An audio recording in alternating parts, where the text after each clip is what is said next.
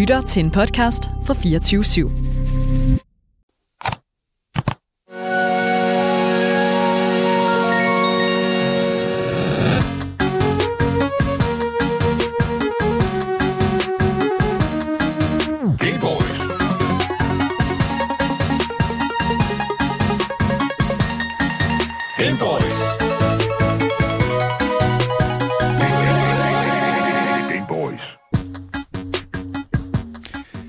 Man nogensinde får brev fra et ukendt familiemedlem, der beder om at besøge en, fordi det står skidt til, så er der et par videospil, som fortæller os, at det er en fucking dårlig idé at besøge. Men lad os nu sige, at vi kom på besøg alligevel. Ja, lige kigget Det, forbi. det er gamle Ole, der skriver, ikke? og vi opdagede øh, monster og en kosmisk ondskab, der ligesom prøvede at øh, slippe løs. Oh, ja. Og da vi ligesom troede, at vi faktisk også endelig havde stoppet den her ondskab, så fik vi faktisk lige at vide, at vi har faktisk kun lige bremset en lille bitte smule.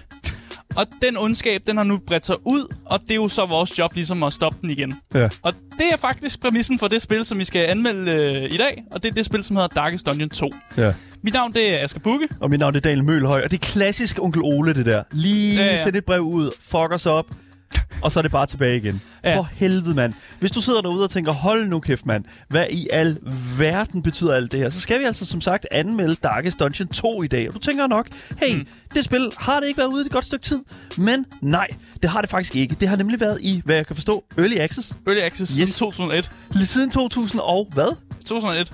Og 1? Ja, det har været Darkest Early. Dungeon 2. Ja, det har været Early Access siden 2001. Det har været Early Access i to år. Hurra. Ja. Okay, prøv lige vente. I to år? Ja. Du siger 2001, Asger. Yes. Nej, 2021, undskyld. Fuck, mand. oh Ja, min hjerne. 2021. 2021. Det starter godt ud i dag. Yes. Hold nu kæft. 2021. Damn. Jeg skulle to år. Damn. We remember. Ja, Anyways. Fucking hell yeah, man. What a, what a, what a, what a, Ja, what a Tuesday, man. hjerne. What a, yeah, no worries. Og det er faktisk rimelig vildt, at det, at du, er det fordi, du har sådan lidt præsta- præstationsangst, fordi at det er Darkest Dungeon 2? Jeg føler lidt, Har jeg at, ikke. Okay, men du har jo virkelig gnedet dig godt og grundigt op af Darkest Dungeon 2, nærmest siden det blev annonceret. Ja. Ja. Jeg har spillet øh, 152 timer Darkest Dungeon 2. Damn. Øhm, og det kan jeg se, at hvis jeg går ind på for eksempel How Long to Beat, så Ja. fortæller den mig faktisk, at det kun skulle tage mig mm, 19 timer at komme igennem. 19 timer at komme igennem. Ja. Okay, ja. Det, det, det er måske lidt mere end, end øh, det almene. Ja. Men, det, men det, hvis man kigger på How Long to Beat, øh, altså for Darkest Dungeon 2, så står der også Completionist 92 timer. Ja. Ja. Det er nok der, jeg er mere hen Det er den, du er. ja, ja, ja, det, det er der, jeg er. Og så plus, når man er i Early Access, så resetter spillet en gang imellem, når ja. Der kommer store patches og sådan noget der. Og det, Nice. det håber sig op. Det håber sig op i it. time. Det er jo ja. lige præcis. Så ja, hvis du sidder derude og tænker, hold nu kæft, men jeg har godt nok ventet længe på Darkest Dungeon 2, eller hvis du bare generelt er til roguelikes, så skal du altså lytte med i dagens program. Og jeg vil bare sige, hvis det er, at du vil kontakte med os her på programmet, så kan du altså finde links til at gøre netop det i vores podcastbeskrivelse. Og hvis du selvfølgelig klikker ned i den podcastbeskrivelse, så er der selvfølgelig også et link til vores fællesskabs Discord, vores altid kørende giveaway, hvor du kan vinde præcis det spil, du sidder og ønsker dig, og så ellers bare alt ris og ros. Det kan du også sende den vej. Virkelig, virkelig vigtigt. Så jeg vil ikke bare sige andet, eller jeg vil, ikke, jeg vil sige, at jeg vil, jeg, jeg, hold nu kæft, man, vi er helt out of order i dag, tror Ja, ja, jeg. Ja. Ved du hvad, vi, se, vi, vi, lad os bare se at komme i gang. Det skal vi, skal vi ikke bare se på det? Jo. Velkommen til Game Boys. Du lytter til Game Boys, Danmarks absolut eneste gaming-relateret radioprogram. Velkommen til.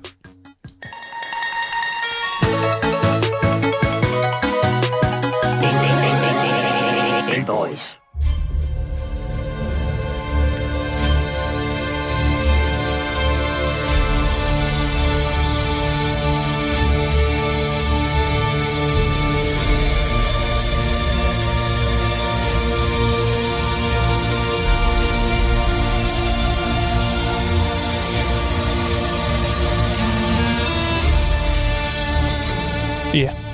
Som du nok kan høre på musikken, så er det hele blevet en lille smule større. Det, det må man sige, hvis man... Men jeg vil faktisk sige, at det første spil altså, havde jo også et banger soundtrack, men, Ja. men det, altså, det, det, det, er helt, det er helt klart tydeligt, at der er nu flere penge i kassen. Ja, og det er også tydeligt, at vi ligesom har bevæget os ud væk fra der, hvor vi var i Dark Zone 1. Nemlig, ja. At vi var meget statisk placeret ligesom omkring det her øh, store sådan, mm. Øh, mansion nærmest. Og nu er vi kommet ud out and about. Men øh, lad os snakke lidt om udgiveren og udvikleren her. Ja. Fordi øh, udgiveren og udvikleren er det studie, der hedder Red Hook Studios. Ja. Og det er sådan godt klassisk indie-studie. Der var øh, på det første Dark Dungeon øh, team, var der fem. Fem. Mm. personer, der sad Fem og lavede mennesker. det. Og øh, nu har de jo så øh, faktisk næsten tredoblet sig selv. De er, Damn. de er nu 14. Wow. Wow. Ja, det, er, det er stadig der, hvor jeg siger, det er, indie, øh, det er indie-spil. Når Øh, et indie-studie fucking tredobler sig selv, Ja. så er det stadig kun med to, øh, med, med to digits. ja, ja, selvfølgelig. De er på Under- 14, de er på det- 14 nu. Det er på 14. Og det er et, øh, et meget fast de to, der har været sådan holdkaptajner på det her. Øh, de to sådan studie, studie director og art directoren, tror jeg vist nok det er. Mm. De har været sådan, øh, det er dem, der har taget det største tørn, og det, det, det er deres vision, det her Darkest Dungeon har været. Og det er jo så også deres vision, der ligesom går videre i Darkest Dungeon 2. Og de jo så bare ligesom fordoblet deres mandskab, eller tredoblet deres mandskab, og så bare ligesom kunne gøre det her meget federe visuelt, og meget federe øh, også lydmæssigt, og virkelig bare op, sådan opgraderet nogle ting. Ja. Og det er også derfor, at jeg synes mere, at, øh, at Darkest Dungeon 2, det skal mere ses som sådan en, en eller anden form for sådan opgradering til etteren faktisk. Ja. Øh, og det er meget det samme gameplay, og man skal ikke forvente, at det er de helt store nye ting. Der er der nogle nye ting, og jeg synes også, man har rystet posen godt og grundigt med Darkest Dungeon 2, men det er meget det samme. Ja, ja, Så hvis ja. man kunne lide etteren, hvilket der er rigtig mange, der godt kunne, så tror jeg sgu også, at man godt kommer til at kunne lide toeren i hvert fald. Det, jeg føler sådan lidt, at det er jo, når du skal lave en efterfølger til et, et rigtig, rigtig godt spil, så Mm. er der jo mange derude, der sidder og, og tænker, jamen, altså, så er de jo nødt til at, ligesom, at, at opfinde en ny tallerken, eller en ny dyb tallerken, ikke? Altså sådan. Mm. Men nogle gange, så er det også nok at kigge på, hvad det er, der fungerede i det første spil, og iterere videre på det. Mm. Eller i hvert fald udvikle videre på det, ikke? Altså, det er også det sådan, nu øh, kan jeg jo lige så godt øh, afsløre, at jeg sidder og spiller rigtig meget Zelda Tears of the Kingdom, Mm. og, og at skulle lave en efterfølger til noget, der var så stærkt, et stærkt udgangspunkt, Mm. det er en kæmpe stor opgave. Jeg kan godt forstå, at Red Hook, de har måttet øh, hente flere mennesker ind, fordi at det, at skulle toppe noget godt, det kræver bare flere hænder. Altså jeg vil også sige, hvor mange er det, der er med i sådan en strygerkvartet? De skal jo, altså det, De skal betales. de skal jo også betales, og, eller jeg, jeg forestiller mig også, at de er en af de... øh, Jeg, jeg har sådan en idé om, at dem, de hyrede ind, øh, som skulle programmere øh, toren, mm. De skulle også kunne spille stryger, øh, stryger øh, for, så de lige kunne også kunne lave soundtracket samtidig. Tror du, det er de samme, eller hvad? Selvfølgelig, det er dobbelt op. Det vil Ja. jeg gøre i hvert fald. Det er, jo, det er jo den billige måde at gøre det på. Ja, det Spar pengene, dude. Jeg ved ikke, hvor man har prøvet at spare penge hen, fordi det virker som om, altså, de, de er gode til at høste penge ind på det her projekt. Ja. Øh, det originale Darkest Dungeon, det var jo en Kickstarter, der blev fundet, fordi de var faktisk denaret funding fra Canada. De prøvede at søge øh, funding i Canada, What? der blev de denaret. Hvorfor? De fik ikke... Er de Canada-based? Jo, men nogle gange så får man bare et nej. Det Hvad? sker sjældent. Det sker faktisk sjældent, at nogle gange så får indie-studier simpelthen et nej på deres projekter fra, What? fra nogle øh, fonder og sådan noget der. Det, Men det sker engang imellem. Det sgu da fucking vanvittigt, når man tænker på, at det er Red Hook, de lavede Darkest Dungeon 1, som var en, altså en, Og det var- sygt certified klassiker. Det, jeg, det, jeg sidder og siger, det er også det er etteren. Det var etteren, der blev denaret. At det okay, var, undskyld, jeg troede, du mente toeren. Jeg tænkte, hvad det var, det- etteren blev denaret, og så kom det i uh, Kickstarter, det blev voldsomt populært, Ja. og der var mange ligesom uh, kom med derfra. Og toerne har så ikke været en Kickstarter, fordi de jo har haft nok penge til, at de ligesom kunne pro- producere det selv, Ja, ja, uden, at, uden at skulle gå- købe funding. Det er det, jeg prøver at sige. Jeg skulle lige til at sige, at Ja. ja. Canada var på crack, hvis de fucking Men ikke Canada var penge. også på crack, da de denarede det første. Jamen, det var de da. Det kan der være noget om. Ah, men det var selvfølgelig også det, når man Der skal var søge pitchet noget... åbenbart ikke stærkt. Nej, det var det, og det er også det. Man skal selvfølgelig huske at pitche og kende sin, øh, sin øh, sådan, ke- kende sin, øh, hvor man er stærk. Og mm. øh, helt klart, det første spil var jo rigtig stærk i, i gameplay, fordi at det var så simpelt, føler jeg. Ja, altså det giver mening, når man kigger på det, og så er mm. der bare et dybere lag af taktik, som bare man virkelig kan nørde ned i. Ja. Og øh, nogle af de der Wikipedia'er for Darkest Dungeon-spillene er jo kæmpe store, fordi der er folk, der går ned i meget dybe detaljer og skriver ja. øh, lange guides om, hvordan man skal klare nogle bosser, og hvad der er bedst, hvilke compositions af team members, der er bedst, og sådan nogle ting der. Mm. Det er voldsomt nørdet, og jeg elsker at sidde og læse de der Wikipedia-sider om, de her, om alle de her ting, faktisk. Kan jeg lige skrive også i vores Twitch-chat her, burde det ikke hedde Darkest Road? Der er ikke mange dungeons i, i det her gameplay, som øh, vi viser på programmet lige Jamen, nu. det er rigtigt. De har jo taget, øh, det er jo noget, vi kommer ind på gameplayet, Ja, men de har ligesom taget showet on the run, som siger, når, man, ah. Når ens, ens band er blevet for stort, og de er færdige med at spille i kælderen, så tager de på turné. Så tager de ud. Ja, Ja, og okay. det er ligesom også det, der sker i Darkest Dungeon, at, øh, at vi, ligesom, vi er kommet væk derfra, hvor vi var, fordi der skulle, ligesom, der skulle ske noget nyt. Og jeg kan godt forstå det, hvis mm. Man bare havde lavet det være i den samme by, og med samme præmisser og sådan nogle ting der. Så tror jeg, folk var synes lidt om, det er jo bare det samme spil. Fuck, hvor spændende. Asger, hvis man mm. ikke øh, kender til Darkest Dungeon-universet, hvad for nogle genrer arbejder det her univers indenfor? Uh, altså, jeg har valgt at putte roleplaying på, ja. Men det er ikke så tungt i RPG-mæssige sådan, elementer og sådan noget der. Men der er stadig en- en del af det. Der er skill points, øh, sådan character building, øh, Præcis, en- equipment. En lille smule. Ja. Øh, så er det noget roguelite, Ja. og det er jo det der med, at man skal... Øh, ofte så skal du køre et eller andet sted ud, så skal du dø. Og så skal du prøve igen. Og du laver ligesom forskellige runs, og så, Så skal du dø. Ja, jamen, du dør. Det, det kommer til at ske, sådan det var. Så er det det. Og så på et tidspunkt, så laver du det der magiske run, hvor Ja. du ligesom gennemfører og klarer bossen og sådan noget der, ikke? Ja. Så er det turbaseret. Det er meget det core gameplay, vi ser på. Det er det her turbaserede combat, øh, hvor man står i de her rækker og kæmper. Hmm. Så er det taktisk, fordi at der er virkelig mange sådan taktiske elementer til det. Det der med, at man skal vælge, hvilke skills man vil have med, hvor vil man placere sine teammember. Skal de være forrest i rækken? Skal de være bagerst i rækken? Og hvem tager jeg overhovedet med? Og hvem, i forhold til, hvilken boss jeg skal bekæmpe og sådan nogle ting der. Hmm. Så er det Lovecraftian. Det er hele universet er ligesom bygget på sådan den her Lovecraftian lore egentlig. Ja. Og det er masser af sådan ko- kosmisk horror og øh, mærkelige blæksprutter-arme, der kommer ud af portaler, og øh, folk, der er ved at miste besindelsen og sådan noget der. Det er meget typisk Lovecraftian. Øh, Præcis, og det er en perfekt sådan, den der sådan nitty-gritty sådan... øh, Gotisk. Ja, det er lige Ja. præcis den der sådan gotiske... Altså det gotiske og det Lovecraftian øh, sådan storytelling passer sindssygt godt sammen. Ja. ja, det gør det.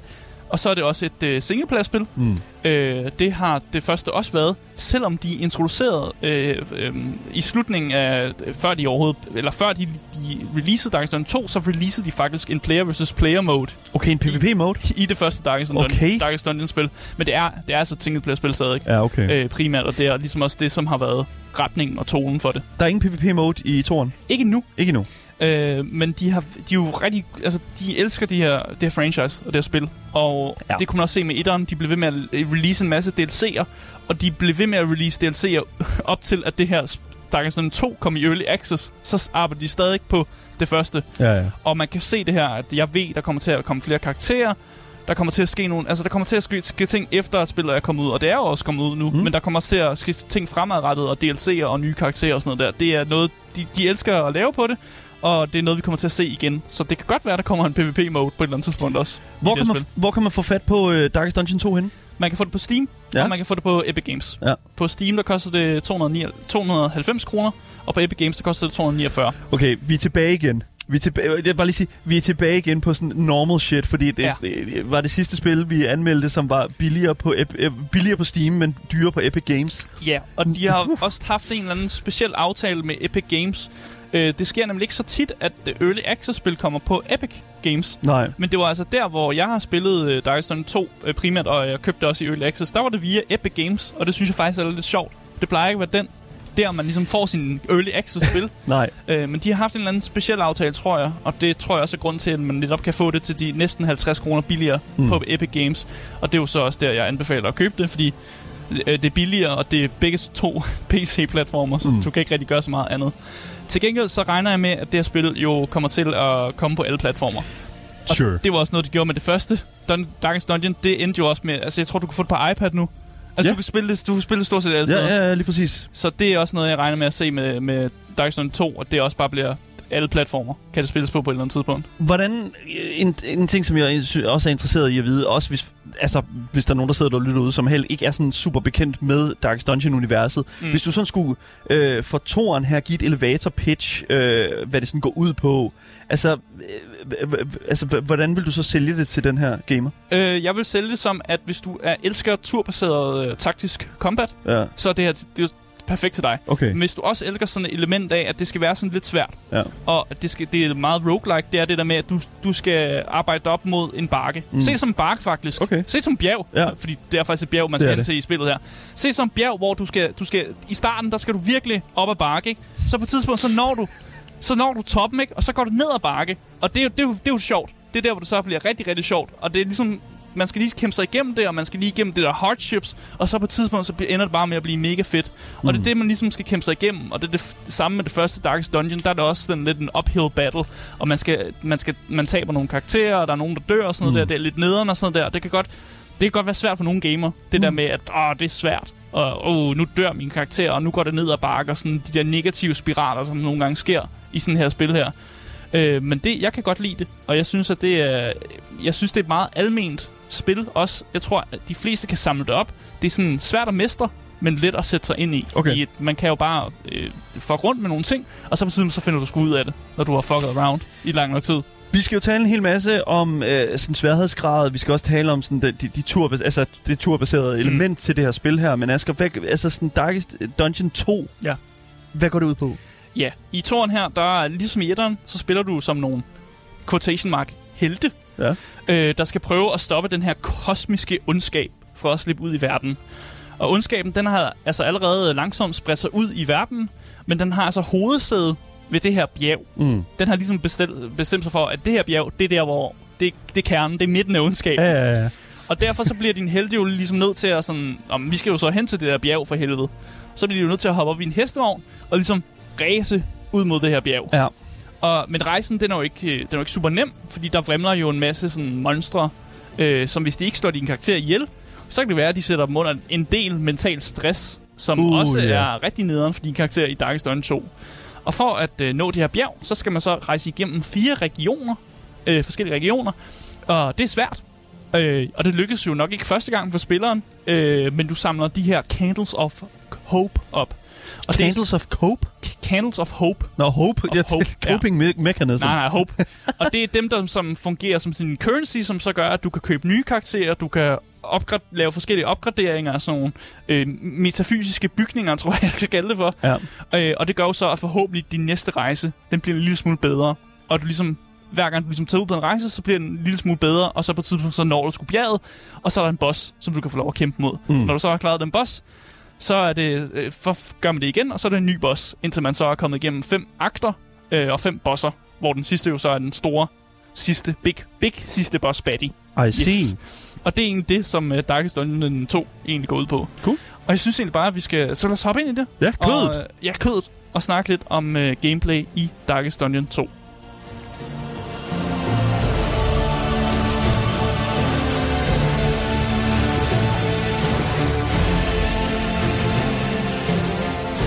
Først fremmest så vil jeg gerne blære mig med, at jeg var med, øh, da det kom ud i Early Access øh, der i 2021.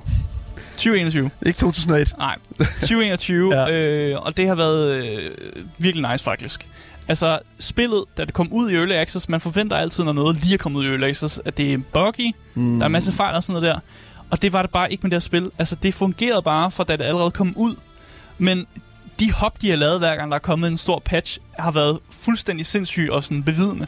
Fordi det har virkelig været sådan noget, hvor jeg tænker, fuck mand, det, der er kommet store features, hver gang der er kommet en ny patch. Ja.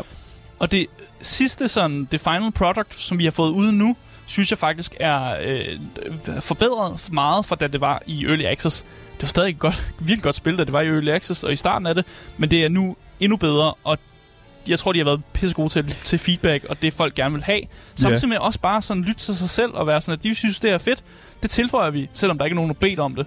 Men, men de, var- de har vel også haft et fundament et eller andet sted, Red Hook, øh, som, som, som ligesom var rigtig, rigtig godt for det første spil. Ja. Jeg tænker jo sådan, at de vidste... Sindssygt aktiv Discord også. Præcis, jamen præcis. altså det, jeg tænker jo, at de et eller andet sted vidste fra deres community, og selvfølgelig også fra sådan game design med, hvordan folk ligesom modtog gameplayet, mm. at det er sådan, alright, det her det fungerer, det behøver vi ikke at ændre på, det tager vi videre ind i toeren. Ja, præcis. Fordi det, vi kan se med det her spil, det er jo, at mange af de der core mechanics, Mm. det er meget det samme fra det første spil. Okay. Øh, og så er der jo stadig nogle steder, hvor du ligesom, det jeg siger, har valgt at ryste posen. Hvis vi bare lige hurtigt, core mechanics, Ja. hvad har de taget med videre?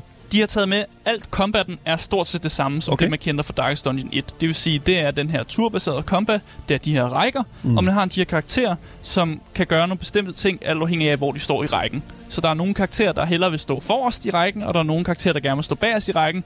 Og så er der de der fucked up karakterer, som godt kan lide at du ved, jonglere lidt rundt i forskellige steder i rækken, mm. som er nogle af mine yndlingskarakterer. Øh, jeg er vild med den karakter, der hedder The Jester, som er sådan en karakter, der bare hopper rundt i, i sin egen række, ikke? og bare er fucking ligeglad med, hvor han står, og sådan noget der. Men det er basically det, som går ud på det, det er det, man skal balancere, øh, og så skal man balancere, hvor de står hen og hvad de kan, i forhold til, hvad for nogle fjender du ligesom er mod.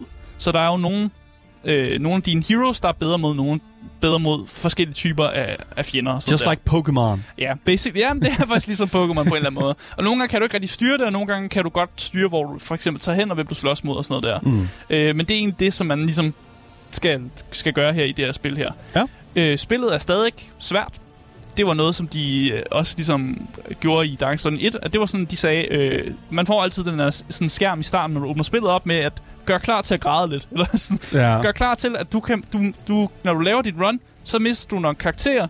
De er døde. Mm. Sådan er det. Accepter det. Kom videre. Og så næste gang, du laver dit run, så klarer du måske bedre. Ja, og det var også det, som, som jeg føler virkelig er fedt, fordi, og det var også en ting, der gjorde det her spil her øh, i hvert fald det første, utrolig populært blandt sådan content creators. Mm. At, øh, og også bare sådan basically igennem, øh, sådan mellem vennegrupper. Altså sådan det der med sådan at kunne navngive sine karakterer, ens venners navne, og så bare sådan øh, se, okay, okay, i dag, der døde Daniel bare. Han klarede det ikke. Nej, lige præcis. Ja, Ja, jeg kan sige, det, de har faktisk lidt, øh, lidt fjernet det element faktisk Ja. ja. af permadeath. Okay. Øh, Meget kontroversielt. en, en lille smule i hvert fald. Ja. Øh, nu siger jeg fjernet fjernet.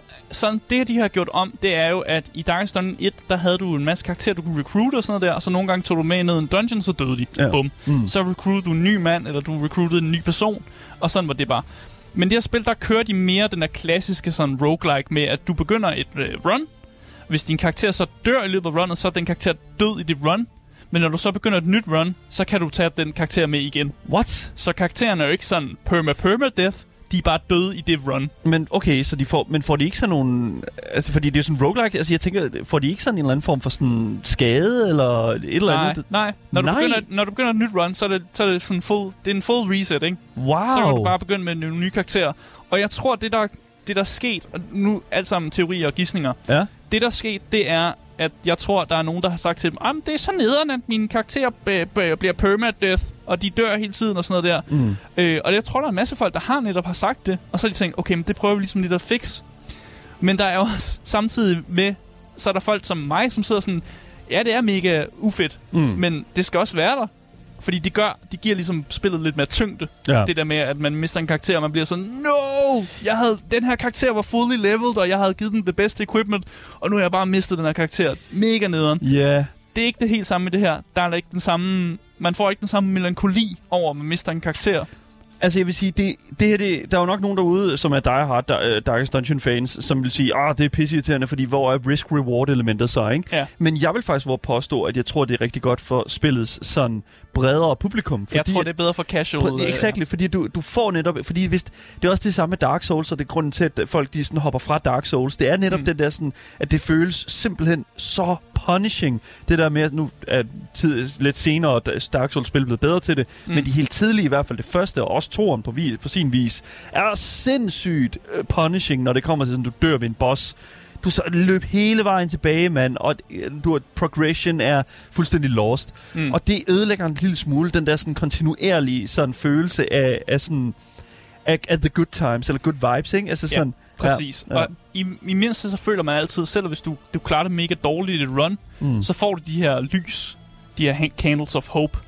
Og det gør jo, at uanset hvad, så får du altid lidt progression. Du kan putte Ja. i nogle opgraderinger. Du føler altid, at du kommer, du kommer tættere på målet, Ja. uanset hvor dårligt du klarer i dit run. Mm. Og det synes jeg, det er en god måde at gøre det på, så det netop, netop ikke føles sådan, som om du bare får en kæmpe mavepuster, hver gang du taber. Kallis, Hver gang det går dårligt. ja, Kalli skriver også i vores Twitch-chat her, at man, der vil også er en form for difficulty ved at have det her sådan perma med, ikke?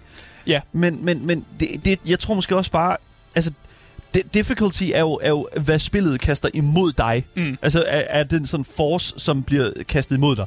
Og jeg tror, at jeg tror, hvis man kigger på sådan, hvordan altså det her permadeath, og så det er sådan, du mister din karakter forever, når de dør. Mm.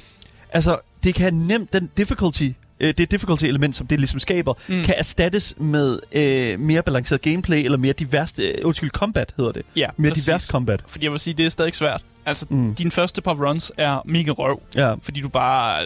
Du er lidt... Du kan ikke så meget. Åh, oh, okay, nu forstår jeg faktisk, hvad, hvad Kalle, fordi det der er med det, det er, det jeg faktisk skriver her, det er, at man måske kunne have lavet det sådan, at difficulties, hvis du sætter den helt op på hard, så bliver uh, permadeath introduceret. Ja. Det kunne man have gjort. Men nu er Darkest Dungeon også kendt for, at der, så vidt ved, er der ikke nogen difficulty slider Nej. i nogen af spillene. Okay. Jeg ved ikke, om der er i etteren faktisk. Det kan jeg ikke engang huske, der er. Mm. Jeg er ret sikker på, at der ikke er det i toeren. Der er altså ikke nogen difficulty slider. Damn. Difficultyen er som intended. Det er den, som programmørerne har set. Og hvis du ikke kan lide den, så kan du ikke rigtig gøre noget ved det. Se, det er, jo, det er jo fantastisk, fordi det er jo også, den, det er også den måde, som From Software, de plejer sådan at ting deres øh, spil. Altså, hvis det er Ja, sådan et, prøv at høre her, hvis ikke du kan finde ud af det, så lad være med at spille det. Det er, det er et spilstudie, der bare siger, prøv at høre, don't play our game. Ja. og du kan jo, men du kan jo klare det, og det det er det fede med det her. Du kan jo Ja. klare det så dårligt, at du stadig opnår så mange af de her Candles of Hope, at spillet jo så rewarder det på en eller anden måde. Så du kan købe så mange opgraderinger, og simpelthen gøre sådan, at på et tidspunkt, så, så falder difficultyen jo. Fordi du har noget, du Ja. har progresset så meget, at det kan kun blive en lille smule nemmere. Og der, hvor jeg er i spillet, altså jeg har fully upgraderet alle, stort set alle karaktererne er blevet fully upgraded. Jeg har øh, kittet out min wagon og sådan noget der. Jeg kan få, altså, spillet er øh, lavere difficulty nu, end det var, da jeg startede. og det er jo bare et faktum, fordi ja. alting er, alle, alle er blevet kittet out, og jeg kan ligesom køre min egen taktik, som jeg har lyst til. Mm. Og det gør bare, at, øh, at lige nu, der er det lidt... Øh, at skulle nå til bossen, det er ikke et problem. Nej. Det, er- det er ikke et problem i mit gameplay, det er det simpelthen ikke. Men det er også en, det er en fed måde, fordi det... Men det er en fed måde at lave combat på, fordi at du mm. ligesom kan sådan føle, at sådan, alright, nu er jeg en god amongst men, ikke? Ja. Men, men der er også et element af, at, det, at, at, at scaling måske... Fordi at, hvis det er sådan, at du er for god, så fjerner du lidt af den der, sådan, hvad kan man sige, reward, øh, øh, reward-følelse. Ja, men scaling foregår nemlig, det er jo det, jeg forklarer med bjergeksemplet, det Ja. der med, at scaling fungerer jo netop, at jeg kan godt lide at føle mig som en gud, når jeg netop har i starten af spillet, de første, de første 10 timer eller sådan noget af spillet, mm. har følt mig så skidt, Ja. og virkelig bare har fucking kæmpet en kamp. Og så at man endelig kan føle sig som den der gud til sidst, det synes jeg er meget fedt. Ja. Og det er jo alligevel der, hvor du når, når du så er nå- nået derop, så er det, at spillet ligesom slutter. Mm. Eller det er der, du kommer til slutningen, mm. sidste bossen. Og så synes jeg egentlig, det, det er jo fint nok, at man Ja. så er nået dertil, hvor man føler sig lidt som en gud, så slutter spillet, man har vundet spillet, og det er jo meget fedt. Mm. Det, det synes jeg egentlig egentlig er en god måde at gøre det på. Ja. Men altså, øh, Dark Souls 2. Man starter spillet med fire helte. Fire, sådan fire klassiske helte. Øh, og så kan man selv vælge, om man faktisk har lyst til at købe flere ved hjælp af det her øh, lys. De, her, de man, her små candles. de her små candles, man får. Man kan også bare øh, sætte alle sine point i at opgradere de her fire helte, Mm. og så prøve at se, om man kan gennemføre et run med bare med dem, hvis man ikke har lyst til at købe nogle nye. Jeg forstår ikke, hvorfor man ikke har, hvorfor man, man har lyst til det, fordi jeg kan ikke lade være med at kigge på nogle af de andre karakterer og være sådan, at jamen, jeg bliver nødt til at lige købe en anden karakter. Men det er også fordi, at, at, i uh, Darkest Dungeon, så er der også øh, sådan forskellige characters med forskellige abilities. Præcis. Øh, og, og, øh, og forskellige sådan... øh, Det, som jeg rigtig godt kan lide ved Darkest Dungeon, det er den måde, som det ligesom har introduceret det her med sådan... Øh, sådan den rækkefølge, du står i, Mm. i, i combat, det er sådan 2D, og så, øh, hvad hedder det nu, øh, og så er det den forreste, er ligesom den, der tager the hits, De, the Tank. er the tank, ja. og så øh, hvad kan man sige, dem, der står bagved, det er dem, der står og skyder eller kaster magi, som er væsentligt mindre, hvad hedder det nu, øh, chance for at blive øh, bonket på. Præcis, Yes. præcis. Det er ja. hele den måde, man ligesom bygger det her system op på. Ja. Men øh, vi skal jo ikke øh, undersøge nogen øh, dungeons Nej, i Darkest Dungeon, og det der er måske nogen, der synes, det er lidt mærkeligt. det er lidt mærkeligt, ja. Øh, og det er jo fordi, vi befinder os i den her vogn. Mm. Øh, og det gør jo så, at man har slettet nogle ting, som jeg synes egentlig er meget fedt, at man har slettet. Og det er hele den her planlægningsfase, som eksisterede i Dark Souls 1. Og det var det der med, at man skulle finde ud af, hvor mange fakler man skulle have med, hvor meget mad skal man have med, Ja. hvilken type equipment, skal jeg have noget ræb med, skal jeg tage en masse pickaxes med og sådan noget der. Og det synes jeg faktisk var en af de mest nederen features ved det første spil, så jeg er faktisk glad for, at man bare har sagt, okay, vi skal ikke rigtig have en planlægningsfase mere, fordi nu sætter vi os alle sammen bare ind i den her hestevogn, og så kører vi Kører vi fucking bare. bare, Ja. afsted her. Mm. Mm. Og så kan man selvfølgelig finde en masse ting på vejen, og man kan komme til de her inds, hvor man lige tager en slapper, og man kan give sine karakterer noget, noget, nogle forskellige, noget whisky eller et eller andet. og så kan de hygge sig med det, og så tager man videre til det næste spot. Så man har ikke længere en, en planlægningsfase, og det synes jeg egentlig er, er godt, at man har taget det ud. Jeg elsker bare sådan... Det, det, jeg ved ikke, hvordan det var ledes, men Lusket i vores Twitch-chat skriver bare Minecraft spørgsmålstegn. Nej. Og jeg, når, nu tænker jeg tilbage i den sætning, du lige har sagt, og der er intet i den sætning, som kunne have haft noget med Minecraft at gøre, føler jeg. Overhovedet intet At- Minecraft. What the fuck? Det her spil er så langt væk fra Minecraft, som noget kunne være. det her det er sådan, hvis du ser den diametrale modsætning af Minecraft. Øh, Darkest Dungeon. There it is. Jeg vil ved at sige, det et type, typen af spillere, der spiller Minecraft, og typen af spillere, der spiller Darkest Dungeon, er sådan totalt diam- diametral modsætning af hinanden, tror jeg faktisk. Oh my god, nu skal du never change. Okay, så lad os, øh, hvad hedder det nu? Men du er på øh, farten. Ja, lige præcis. Du, du er på farten med, yes. Med dine heroes, og jeg, and I like that dynamic. Ja. Den gameplay dynamic. Du har en vogn, Ja. og øh, den vogn, den kan du styre. Damn. Og den kan du køre med den der vej, du er på. Både højre og venstre. Ja, du kan køre den til højre og venstre. Du kan bare fucking, Damn. du kan køre den der vogn, og den kører jo bare afsted der. Uh.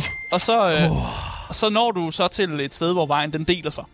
Og så det er jo der, hvor man så skal vælge. Det er jo rigtig god roguelike maner. Der skal du vælge, hvilken vej har du lyst til at køre. Mm. Og der skal du ligesom balancere det der risk-reward. Det der med, tager du den mere risikable rute, hvor der måske er nogle fjender, du skal banke, men der er lidt mere loot, fordi du banker nogle fjender.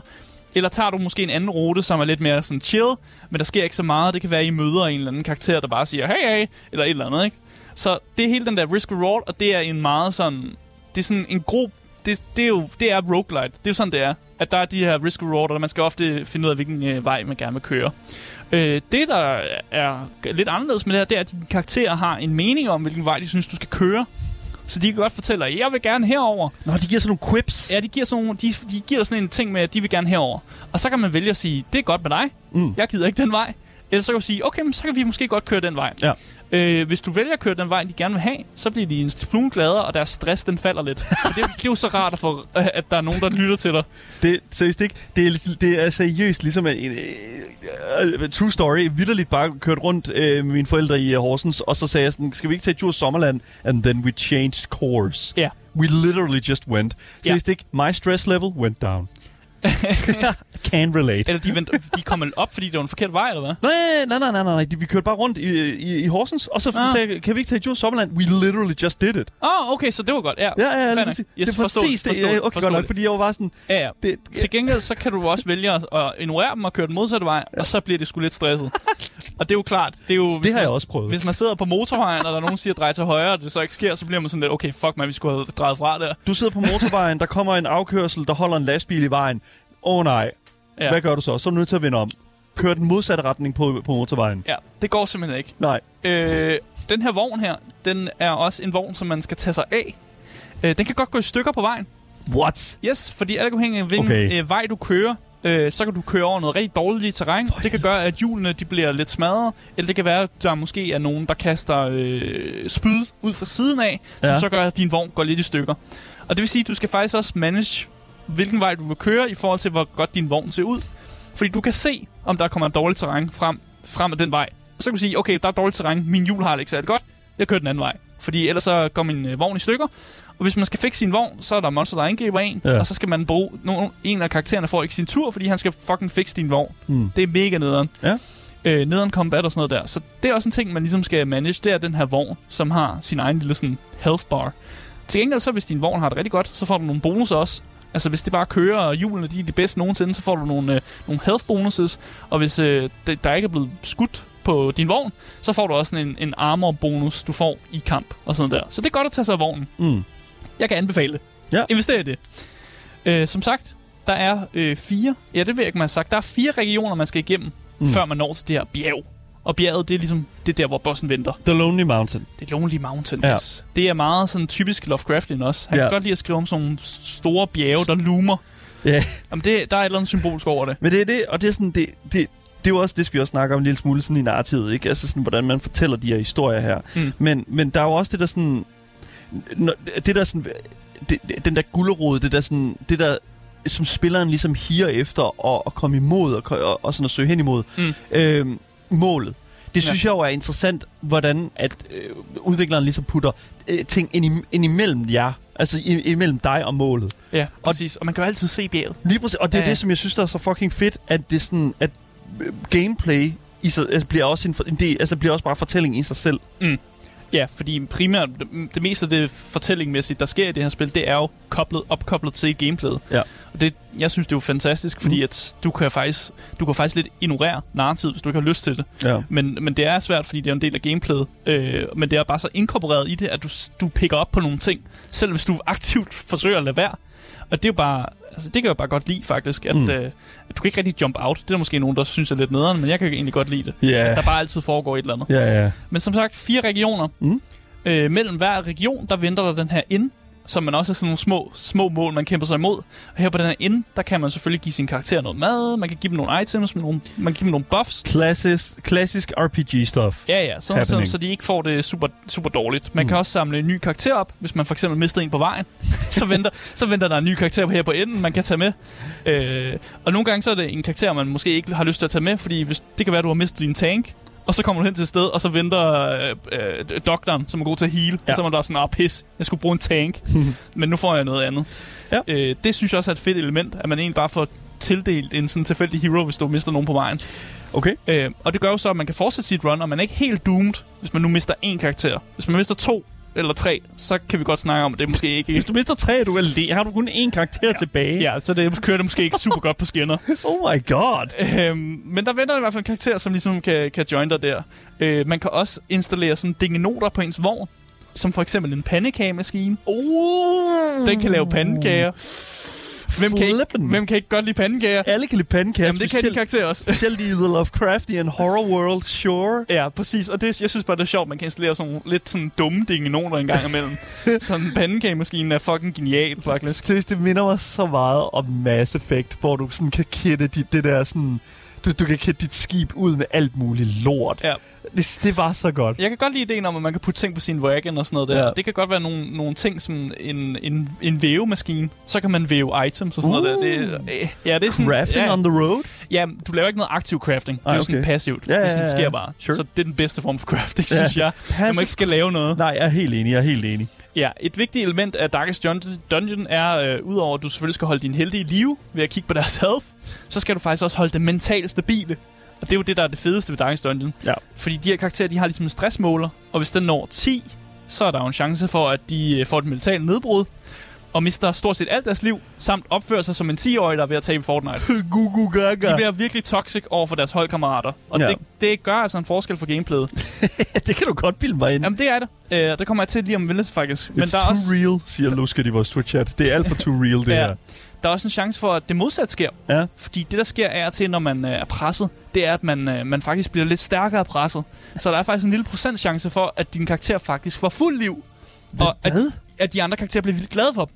Jamen, det, det, det det. Der er, nogen, der er nogen, der ikke bukker under under pres, men riser to the occasion. Rising to the occasion. Det, Ja. det synes jeg, men det er sådan noget RNG, ikke? Det Ja, ved det er noget ikke. RNG og sådan Ja. ja. noget. Ja, og der er nogle karakterer, der er, der er lidt bedre til det, og der er nogle karakterer, der har nogle helt forskellige øh, typer måder, hvor de også, hvis de bukker under pres, så sker der nogle specielle ting også og sådan noget der. Var det en del af etteren, det her? Ja, der kunne man få øh, heart attacks. Hvis man øh, hvis stresset blev for højt, så kunne man blive få heart attacks, og der kunne man også miste en masse HP og Men, ja, sådan men noget der. det er mere det der i forhold til, at du så riser to the occasion, eller sådan, du får mod tilbage. Ja, det var der også i etteren. Okay. Der var også en RNG-chance for, at det faktisk gik den modsatte vej. Okay. Så det har altid været en del af Darkest Dungeon. Ja. At Nogle gange kan stress jo gøre det modsatte. Ja. Det er der jo nogen, der, øh, der er gode til at håndtere deres stress. det er, En gang imellem. Det, men stadig, stadig stay healthy, ikke? Altså, Ja. det, det er meget, meget, meget, meget vigtigt. Ja, præcis. Ja. Øh, noget nyt, som Darkest Dungeon 2 har lavet, det er, at karakterer har en meninger om deres medholdkammerater. Så de, kan, de scorer ligesom deres medholdkammerater øh, på sådan scoreboard fra 1 til 20. Hvor 1, det er, de hader dem fucking meget, og 20 er, hold kæft, de er lækre, de der. Okay. Så jo tættere på 1, jo større er chancen for, at dine karakterer danner et toxic forhold. Som, Well, gør, yeah. som gør, at de måske kan komme til at angribe hinanden i kamp, eller give hinanden negative tokens. Det ikke... Det, man kan jo godt forstå, at, det bliver- at de toxic, ikke? Altså prøv ja. at overveje, hvis der er en af dine venner øh, havde sådan en liste. Ja, ja, sådan fucking rangering. Prøv at overveje, hvor fucking nederen det vil være at finde ud af. Men listen er jo for os. Det er for os spillere. Jeg går ud fra, at de ikke har en, har en liste. Det er, det er en game mechanic. Det er en game mechanic. Altså, jeg har jo en liste med alle vores seere på Twitch øh, rangeret. 1 til 20, ja. 1 til 20, du. Men hvis vi er tættere på 20, så kan det jo være, at karakteren bliver, de bliver forelsket i hinanden. Ja. Eller de respekterer hinanden på en anden måde. Og det kan jo føre til, at de faktisk healer hinanden sådan upromptet. At de måske fjerner dårlige statuseffekter, eller kommer op med sådan et follow-attack, som du heller ikke har sagt til dem, de skulle gøre. Mm. Mega fedt. Ja. Og der er ligesom måder, hvor man kan opbygge forhold mellem karakterer. Det kan for eksempel være ved at lade dem dele en whiskyflaske på enden. Eller det kan også bare være nogle gange, at nogle karakterers personligheder bare passer bedre sammen. Ja. Og der skal man jo ligesom være god til, når man vælger de karakterer, man tager med, hvad kunne passe sammen personlighedsmæssigt. Sure. Øh, det, det må man selv vurdere, hvordan det er. Meget af det er også tilfældigt. RNG, men der er også noget af det, der er sådan lidt, om de to passer perfekt sammen. Fordi Mm. den ene er en, øh, en 20 og den anden er måske også lidt moralsk sådan på et, tidsspor. True. Og de kan, de kan godt bonde sammen og sådan noget der. Ja. Så er der nogle øh, nye abilities til din karakter. Øh, og de abilities, de kan ikke købes. Det er den, en af de eneste ting, som man ikke kan købe, de her, øh, de her candles. Dem skal man opdage ved at finde hero shines på din rejse. Og et hero shine, det er noget, øh, som faktisk, jeg føler, vi mangler lidt i Darkest Dungeon 1'eren. De her hero shines, de giver backstory til okay, forskellige det- karakterer. Jeg, jeg skulle lige til at sige, hvad, hvad er funktionen af det her? Altså, så de giver backstory til bare lore? de giver noget lore og noget Ja. ja. backstory til, hvorfor den her karakter er de her unlikely heroes og sådan noget der. Mm. Øh, og jeg synes faktisk, det er meget fedt, at vi faktisk får noget historie fra dem. Mm. Fordi alt det, Darkest Dungeon loven har været, det har været meget den her fortælling om han der ancestoren, der, der ligesom øh, inviterede dem ind til at fikse det her problem. Sådan noget der. Vi anede ikke noget om de her karakterer, hvorfor fanden de er her. Hvor- Hvorfor de har lyst til at gøre de her ting og sådan noget der. Nej. Øh, og her får vi bare lidt mere backstory med dem, og det kan jeg egentlig godt lide. Ja. Man gør det til en del af gameplayet, at øh, du unlocker en ny ability. Du får også lige lidt backstory, mens du gør det. Det synes jeg er fedt nok.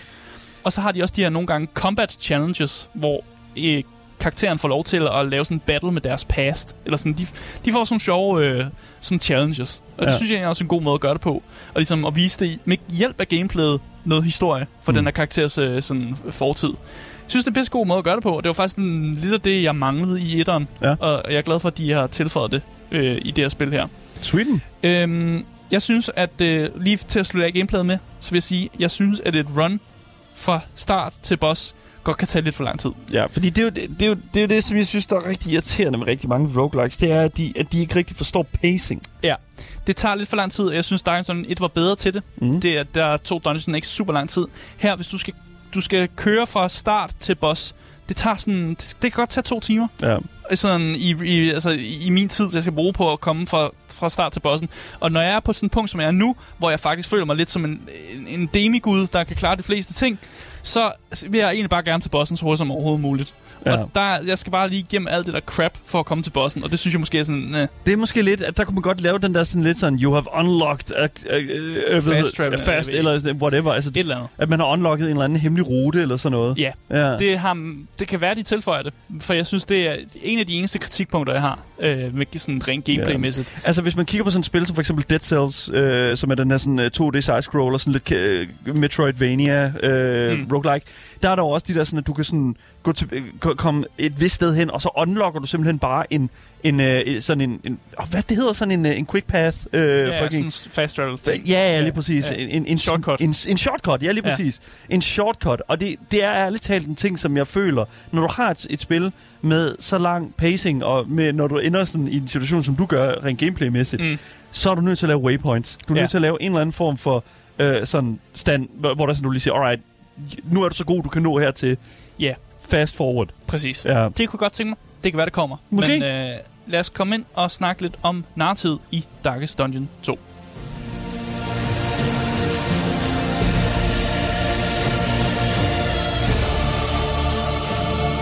Episk. Very epic.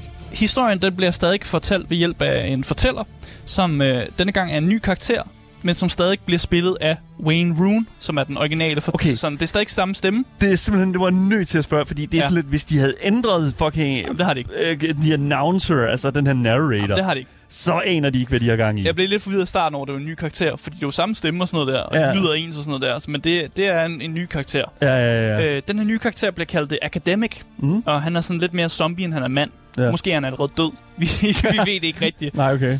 Øh, men han, han formår simpelthen at fortælle historien, som jo kører over sådan fem akter. Og hver akt er ligesom en boss for sig selv, hvor den sidste boss er den store øh, big boss. Ja. Og historien bliver derved fortalt i brudstykker. Og det er en ting, som godt kan gøre faktisk tingene lidt forvirrende. Øh, fordi det her et run fra en boss til en anden boss kan godt tage ret lang tid, og hvis man misser det og ikke klarer det første gang, så kan det være, at man faktisk øh, man bliver lidt tabt mellem de forskellige historier. Fordi man får fortalt den samme brudhistorie flere gange, mm. men man glemmer det måske, fordi på den lange rejse og sådan noget der. Og det kommer i de her brudstykker. Det, det er måske lidt ærgerligt, synes jeg faktisk. Ja, altså du, du, du, når du fortæller, når du laver sådan et stort univers her, som, som Darkest Dungeon-universet jo er, Ja. så øh, og du ligesom har som studie en intention om at fortælle sådan en, en, en quasi-law øh, Ja. story med, med en sådan med en, en stadigvæk en rød tråd igennem sådan the main quest, så er det sådan, så tror jeg, det kan være svært sådan rigtigt at give spilleren det der indtryk af sådan at, at, at føde dem, hvornår de skal føde det her quasi-law her, så folk holder fast i det. Ja, og jeg vil sige, jeg var faktisk ikke helt impo... Jeg synes ikke, main-historien står super stærkt, Nej. faktisk. Og jeg synes heller ikke, jeg var helt wowet af hovedskurken. Mm. Jeg synes, der var lidt mere twist i etteren. Ja. Øh, det ved jeg ikke, om man må spoil det. Men jeg, jeg har det ikke spoil- været ude et godt stykke tid? Jo, hoved... Øh, sådan twistet i etteren er jo, at ham der, øh, The Ancestor, det var ham, der er the big... Det er ham, der er the big villain. Ja, selvfølgelig. Det var ham, han Onkel har fucking, Ole. Han har lukket dig til. Det var onkel Ole. Ah, han skulle man. slet ikke have din hjælp. Men jeg synes ikke, der er lige så stor twist i det her spil. Mm. Og jeg synes faktisk, det er en lille smule lame, det de sådan kommer op med. Okay. Jeg vil ikke, ikke spoil det, fordi det Nej, skal nej, man det selv klart. opleve og sådan noget der. Det kan også være, man synes, man synes, det ikke er lame. Men jeg synes, jeg blev ikke helt wowet af sådan hovedskurken. Det må bare sige det sådan. Ja, Sigurd er meget ked af, at vi spoilede Darkest Dungeon 1. Et Okay. spil, jeg ved, Sigurd ikke kommer til at spille nogensinde. Okay, fint nok. Det er spillet fra 213 eller sådan der. Tror, det er nu været ude et stykke tid nu. Sigurd. Det er 10 år gammelt, faktisk. over ja, sådan, sådan. Nå, jeg synes også, at det, jeg synes, det er lidt problematisk faktisk, at man ikke rigtig kan finde hoved og hale i det, mm. øh, og man skal læse op på tingene meget, mm. eller man skal se en YouTube-video af nogen, der forklarer loven og sådan noget der. det er der nogen, der sikkert også synes godt om, men jeg vil godt selv kunne lægge nogle ting sammen også selv. Ja. Øhm, jeg synes, at øh, historien øh, holder sig rigtig godt inden for sine tematikker øh, til gengæld. Og hvis man ser det mere som sådan, at det skal styrke den her Lovecraftian atmosfæ- atmosfære, Mm. mm. så gør den jo faktisk jobbet rigtig godt, Ja. selvom det kan være lidt forvirrende. Så den styrker, den styrker dens egen atmosfære rigtig godt, selvom det kan være lidt, en, en lille smule forvirrende. Øh, jeg synes også, at det er fedt, at stort set alle karaktererne, vi spiller som i Darkest Dungeon 2, det er faktisk nogen, vi har set i etteren. Mhm. Men det er øh, faktisk interessant, hvad, vi har, hvad de har gjort med de karakterer, vi ikke kan spille som. Fordi nogle af de karakterer, vi ikke kan spille som, de, er, måske, de har valgt at skifte side. Og det er fjender, man kan møde. Okay. Øh, For eksempel, så kan man møde ham her, antik- antikvar, antikvaren, tror jeg, han hedder, i etteren. Mhm. Han er skide irriterende, en af de dårligste karakterer. Ham har de valgt at gøre til en, øh, en karakter, man kan møde i en, en random encounter, sådan en random kamp. Han har valgt at gå med banditterne. Nu er han en bandit. Okay. Øh, og han er kendt som at være sådan lidt en... Øh, han kan ikke lide at kæmpe, han er meget bange, og han er meget nervøs og sådan Han er der. en coward. han er en coward, Ja. og det giver mening, at han har, valgt at lave sådan en vennekåbe-ting, og nu er en, en bandit, du kan møde ude i verden. Øh, der bliver også hentet mod, at der er nogle karakterer, som måske muligvis er døde, som du så også kan kæmpe mod. Og så er der også ham her karakteren, der hedder Abomination, som er sådan en dude, der kan blive til en stor varulv, som sidder linket et eller andet sted. Ved du, Og ham kan man slippe fri også, og sådan noget. jeg kan godt lide, du siger, at de, den måde, du sådan sagde abomination på, var sådan Ja. ja. abomination, Ja, så ja, sådan en arbor. Jeg tænker sådan en fisk. Det er en kæmpe stor Nej, han kan fucking blive til en fisk. Big fish. Ham kan man også møde, og man kan vælge, man kan have nogle encounters med ham og sådan noget der. Men øh, det kan være, de ender med at lave et eller andet event med ham. Han bliver mm. en karakter, man kan blive til på et tidspunkt. Men jeg synes bare, det er interessant, at de har valgt de her karakterer, man ikke kan spille som. De eksisterer stadig i universet et eller andet sted derude. Og det kan være, at de er blevet onde nu. Det kan være, at de er døde. Det kan være, at det er et random encounter, man kan have. Ja, uden at spoil for meget. Øh, jeg- jeg går ud fra, at du har gennemført Darkest Dungeon 2. Yes, Ja. jeg er kommet hele vejen igennem. Det er også derfor, jeg siger, at hovedskurken og sidste bossen var en lille smule Men, underwhelming. men nu kunne jeg så godt tænke mig at spørge sådan, Darkest Dungeon 2, Ja. altså Darkest Dungeon 3? Øh, jeg synes, de lukker den lidt, lidt mere ned. Okay. Jeg synes, det, jeg synes, etteren var meget sådan, haha, ondskab med her stadig. Ja. Mm. Øh, toeren er, de lægger den lidt mere ned, og den, den laver stadig hint med, om der, er, der er jo stadig ondskab derude. Man kan aldrig stoppe Okay. det kosmiske, sådan noget der. Det, det, er Red Så- Hook, det er Red Hook, der Ja, siger sådan, vi ved, Darkest Dungeon, it's fucking awesome. Ja, ja. De, de åbner op for, at de stadig kan lave flere spil i det, men jeg synes også godt, de giver det lidt mere en, en slutning-slutning end etteren. Etteren ja. var meget åben. Mm. Altså, det var bare, fordi de gerne ville lave flere DLC'er, og de Ja. ville gerne også godt lave en to og sådan noget der. Okay. Jeg føler, de, det kan godt stå for sig selv, hvis de ikke har lyst til at lave mere af det. Øhm, men det kan også være, at de har lyst til at lave en historie i universet, som er anderledes ja. End det, vi kender til. Altså noget, som måske er et helt andet franchise, bare i det samme Lovecraftian-univers. Okay. Øhm, som sagt, bare lige for at slutte af, jeg er glad for de her små baghistorier faktisk. Og jeg synes, at man bliver knyttet lidt mere til karaktererne, over at vi ved noget om deres baggrund. Øh, jeg synes, det er virkelig, virkelig fedt. Før der havde vi kun navne på billedtisene. Ligesom at gætte på, hvad, hvad den her karakter lidt var. Mm. Og så sådan, som de så ud og sådan noget, ikke? Men jeg føler, at vi får lidt mere øh, billede af dem, og det kan jeg godt lide. Det gør, at de bliver lidt mere ikoniske, og man synes lidt mere om dem. Ja. Øhm, men jeg synes egentlig bare, at vi skal gå ned og snakke lidt om øh, visuel og lyden i Darkest Dungeon 2.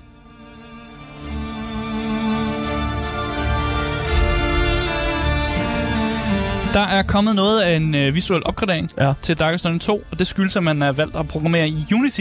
Man har skiftet, øh, simpelthen skiftet der, hvor man programmerer hen, og det øh, synes jeg egentlig er et godt valg. Det ser mere skarpt ud, og, og vi har været vant til at se tingene rigtig meget fra siden af. Men ja, lige præcis. Men vi- vi- Det, det er bare lige for at sige, altså rent visuelt, Ja. så ligner det stadigvæk Darkest Dungeon. Ja, det popper lidt mere ud, Ja. så det er lidt- blevet lidt mere 2,5D. Mm. Øh, og jeg kan egentlig også, også lide det her med, når man suser afsted i, i den her vogn, så er det, det er sådan lidt 3D, men der er stadig sådan lidt 2,5 over det, over de her Ja. ting er sådan lidt statiske og sådan lidt... Mm. Det er som om, ligesom når man har sådan en pop-up-bog på en eller anden måde, ikke? Ja, ja, ja, At det ja. er sådan lidt, det er lidt den, man, den stil, man prøver at ramme her. Ja, 100.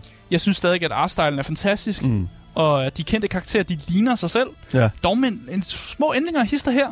Det er, det er som om, nogle af dem er lige blevet lidt ekstra medtaget. Øh, ham her, øh, øh, banditten, vi ser på vores gameplay lige nu, han har fået en ekstra code på, og han er blevet lidt mere pakket ind. Fordi jeg, jeg tror, at han, øh, han, okay, det var lidt øh, sværere, end det lige burde være Altså, her. nu vil jeg gerne pointere også, han har taget en ekstra code på. Ja. Vi er jo også ude af dungeon nu. Ja. Husk, altid godt med overtøj. Altså, ja. klæd på til vejret. Jeg synes bare, det er fedt, at, øh, at, at nogle karakterer ser også, som om de er blevet en lille smule ældre ud. Mm. Som om de er, de har mærket presset. De er og, weathered. Ja, ja. Ja, ja. Og især den her karakter, der hedder Fl- The Flagrant. Mm. Han er virkelig faldet af på den. Hold kæft, mand. Ja. Han er blevet... Et, han ligner et skelet. Og de fleste troede faktisk, at han var undead. Det viser, at han er stadig i live. Men men he just looks like that. he, han ligner fucking skelet, og han er, virkelig, han er virkelig faldet af på mm. den. Og, og han er en af de sjove karakterer også, synes jeg. Mm. Øhm, jeg har ikke noget dårligt at sige om det visuelt, faktisk. Øh, Nej. man kan altid kritisere det lidt statisk, fordi det er jo den her fra siden. Og, Men det er jo bare... der. Det, vil Det er stilistisk Det, det er stili- ja, det er jo, ja. og det er jo sådan... sådan- Altså, det her, det er sådan, Darkest Dungeon ser ud. Du ser det fra siden, og nu har de i det mindste gjort en lille smule for at åbne det lidt mere op med den Ja. her sådan card ride, og med, hvad hedder det nu, de her byer her. Altså, det ser bare mere dynamisk ud. ja, Ja. præcis. Rent lydmæssigt, så, så er det jo stadig fortælleren, der ligesom bærer en kæmpe del af lydbilledet. Ja. Og hvis vi ikke havde ham, så var lydbilledet altså heller ikke divers nok. Mm. Jeg elsker musikken og sådan noget der, men det er jo, den looper jo og sådan noget der. Det gør den, Ja. Og det er jo kun fortælleren, der ligesom skal skære igennem det, og ligesom give os noget anderledes der. Mm. Så de er i rigtig god symbiose med hinanden, faktisk. Hvis Ja. ja. de ikke havde hinanden, så var begge dele skidt. De, de, men sammen er de stærkere. Together they're strong. Ja, de, okay. har, de har lagt rigtig meget vægt på fortællerens skulder, og det er jo fordi, folk elskede jo øh, fortælleren i etteren. Ja. Så de har lagt endnu mere på ham, givet ham nogle flere voice lines, givet ham lidt mere fortæl, ligesom spille med musklerne sådan ekstra meget der. Ja. Og han gør et, for, et virkelig godt job. Og øh, jeg kan fortælle historien med, hvordan de opdagede ham. Det var, fordi han faktisk har læst øh, Lovecraftian-bøgerne på lydbog. Det er ham, der læser oh, Lovecraftian-bøgerne op i okay. lydbogsmæssigt. Det er jo vidderligt bare ja. Sådan, okay, fair nok, de var fan af, af sådan den måde, han læste de her Lovecraftian-bøger op på. Yes, Og så er det bare sådan, hey, we wanna hire you. yes, we are making a Lovecraftian game. Ja, ja, ja. Men så, jeg ved også, man kan også commissione faktisk ham her, øh, voice-actoren, Ja. til at, Wayne Roon. ja, Wayne øh, Roon, Ja, øh, til at sige de her ting her, til at sige whatever, tror jeg vist nok, det er Mm. muligt, ikke? Og altså, I gotta say, it's, it's, it's, it's actually rather good. Ja, han Ja. er en pissegod fortæller, og han gør, øh, han bærer rigtig meget af lydbilledet. Jeg synes stadig, musikken er rigtig god, og det, vi har også hørt musik meget det. Det er meget sådan, den er lidt mere storslået mm. i toeren her, end den er i etteren, og det er jo fordi, ja. vi rejser mod bjerget, og det er mere, man prøver ligesom at tegne billedet mere af rejsen, og i etteren, der prøver man ligesom med lydbilledet at tegne mere den der klaustrofobiske med, at vi kravler rundt nede i nogle dungeons under en, en, en mansion et eller noget sted her. Jeg, jeg kan virkelig godt lide det også, kan jeg lige skrive her. Ikke for at være kontrær, men det der, den der vognscene minder mig lidt for meget om Banjo-Kazooie. Det er grunden til, at jeg ikke har købt det. Håbede, de, vil- de vil ændre det til at passe i samme stil inden release. Altså, vognen, Ja, altså vognen, den, den ser den meget... stikker lidt ud. Ja, den ser meget Unity-agtig ud, faktisk. Jamen, det er jeg er helt enig i. Den, Det er faktisk vildt nok, det jeg slet ikke lagt mærke den, til. den er lidt en, en kontrast i forhold til alt den andet stilistiske. Øh, Ja. ja. Og det er jo fordi, man har prøvet at gøre det lidt mere 3D og lidt mere... Men ja, ja, når vi kigger på vognen her, det ser lidt sådan, at... Ah, jeg kan godt se det. Ja, Ja, ja. Der er lidt i det. Ja, ja, ja, jeg forstår det. Ja, ja. Altså, man kommer over det. ja Det gør man, men, men Ja. ja. som sagt, det kan godt være, det stikker lidt i øjnene. Og er meget anderledes fra, Mm. hvad man kender et Dungeon, Dun, Darkest Dungeon-spil til at være. Cool. Øh, men jeg er meget tilfreds med både visuel, og jeg kan godt lide de ændringer, man har lavet, og der sker lidt mere Ja. dynamiske ting. Ja. Øh, jeg synes, det er en, bare en quality of life ting, faktisk. Sweet. Øh, og jeg synes egentlig bare, at vi skal finde ud af, om det er tid til at løbe eller købe, når det kommer til Darkest Dungeon 2.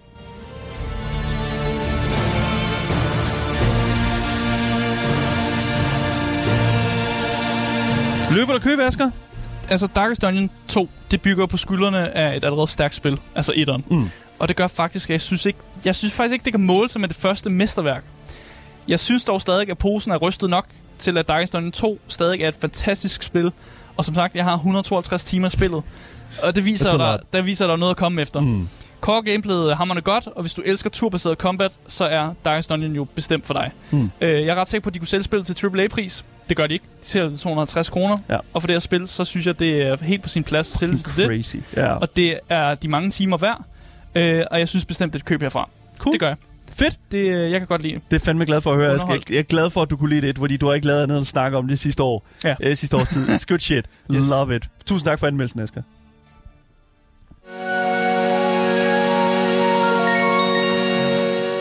Var alt, hvad vi havde på programmet for i dag. Tusind tak, fordi I har lyttet med. Husk at følge podcasten alle steder, så misser I aldrig nogensinde en anmeldelse eller interview nogensinde igen. Husk også at give os fem stjerner, enten på Spotify, iTunes, øh, Google Podcast, hvor end du kan finde os. Vi- Selvfølgelig, hvis du synes, vi fortjener det. Det synes jeg dog. Jeg synes, vi gør et godt forsøg i hvert fald på at lave en god Ja. podcast. Ja, lige præcis. Gjorde vores bedst. Vi gør vores bedste. det skulle vi også helst jo. Lige præcis. Og husk, vi er jo selvfølgelig tilbage igen i morgen med meget mere gaming og meget mere Gameboys til jer top tier gamers, der sidder derude. Ha' det rigtig, rigtig, rigtig, rigtig godt. Vi ses alle sammen. Hej hej.